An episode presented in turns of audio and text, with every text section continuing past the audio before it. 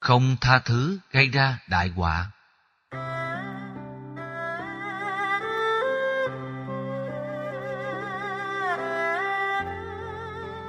Trong lịch sử Ấn Độ thời Đức Phật, có một cuộc chiến đẫm máu mà nguyên nhân là do lòng chấp thủ. Dòng tộc Thích Ca, tổ phụ của Đức Phật Thích Ca, đã có lần chơi trác dòng họ Lưu Ly. Trong nước Cộng hòa Ấn Độ gồm 16 bang. Sakya là nước nhỏ nhưng sự phồn thịnh về văn hóa, giáo dục, kinh tế đã làm cho những nước khác phải nể sợ. Ma Kiệt Đà là nước lớn mạnh cũng phải e dè trước dòng tộc Thích Ca.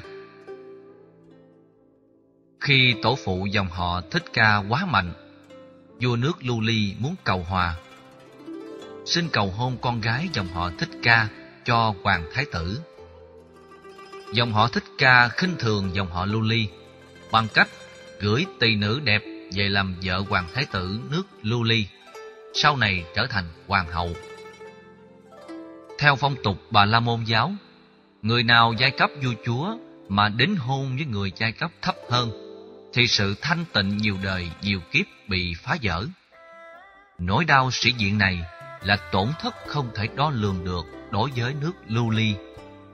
Mấy đời trôi qua, cho đến thời Đức Phật, vua Lưu Ly Con phát hiện sự chơi khăm của nước Sakya, nảy sinh ý định trả thù.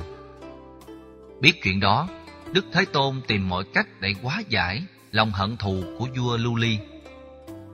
Nhưng vẫn không thành công.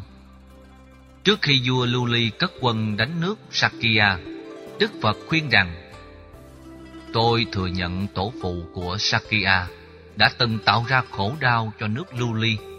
Khổ đau đó đã trở thành quá khứ mấy thế kỷ rồi. Vậy tại sao phải hâm nóng nỗi đau quá khứ? Tôi khuyên Ngài hãy vì lòng từ bi mà xóa bỏ nỗi khổ đau này để cho hai dân tộc có thể trở thành bạn trong hòa bình và phát triển. Nếu đại dương cất quân đánh, thì biết bao người dân vô tội sẽ bị chết. Đại dương nên ý thức rằng hành động trả thù đó đã gieo nghiệp sát, vốn không có liên hệ gì đối với tác nhân gây tạo trước đây. Nỗi khổ đau này sẽ không cùng tận. Đức Phật thuyết phục mấy, vua Lưu Ly vẫn không nghe, tha thứ vẫn không được thiết lập.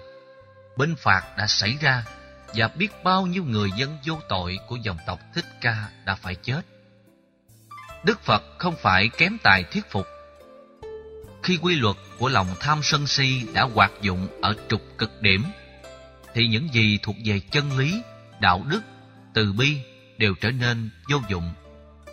Phật đã từng nói trong kinh rằng, Ta có thể cứu độ vô lượng, vô số chúng sanh, nhưng không thể độ những người không có duyên với ta. Nghiệp quá khứ của dòng họ Thích Ca đã gây ra thì phải chấp nhận đền trả.